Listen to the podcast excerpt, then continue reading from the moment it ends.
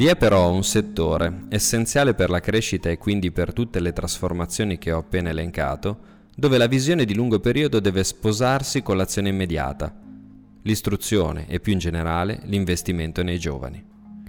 Sono testuali le parole di Mario Draghi all'inaugurazione del meeting di Rimini 2020. Un intervento molto ripreso dalla stampa e sui social, nonostante il clima agostano e i nuovi campanelli d'allarme sui focolai del virus in Italia.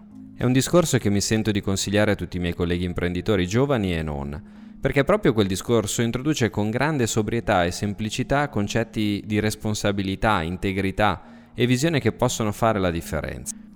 Cito in particolare le tre qualità secondo Draghi indispensabili di chi è in posizione di potere. La conoscenza, perché tutte le decisioni siano basate sui fatti. Il coraggio, specialmente quando non si ha certezza delle conseguenze delle proprie azioni. Infine l'umiltà, perché avere il potere di fare qualcosa non significa poterlo fare arbitrariamente, ma sempre rispettando gli altri.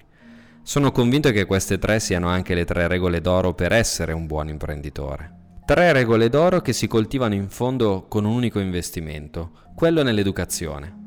D'altra parte, proprio Draghi ha detto, se guardiamo alle culture e alle nazioni che meglio hanno gestito l'incertezza e la necessità del cambiamento, hanno tutte assegnato all'educazione il ruolo fondamentale nel preparare i giovani a gestire il cambiamento e l'incertezza nei loro percorsi di vita, con saggezza e indipendenza di giudizio. E poi ha aggiunto che esiste anche una ragione morale che deve spingerci ad investire in education e quindi sui giovani.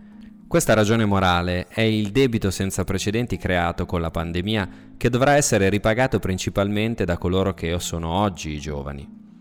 Grazie a questo investimento, per citare un altro bell'intervento del meeting, quello di Giorgio De Rita, segretario generale del Censis, grazie a questo investimento, dicevo, si può ritrovare il gusto di costruire il futuro.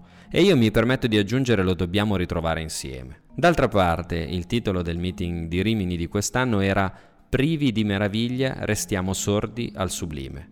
Citazione di un filosofo ebreo con la quale siamo invitati a guardare la realtà con uno stupore che ci spalanca verso il significato delle cose e il senso del vivere. Magari il senso della meraviglia non si può insegnare, tanto che spesso è una qualità riservata ai bambini, però si può imparare. Si può cioè esercitare la propria capacità di sorprendere e di sorprendersi, di fare domande e di cercare risposte.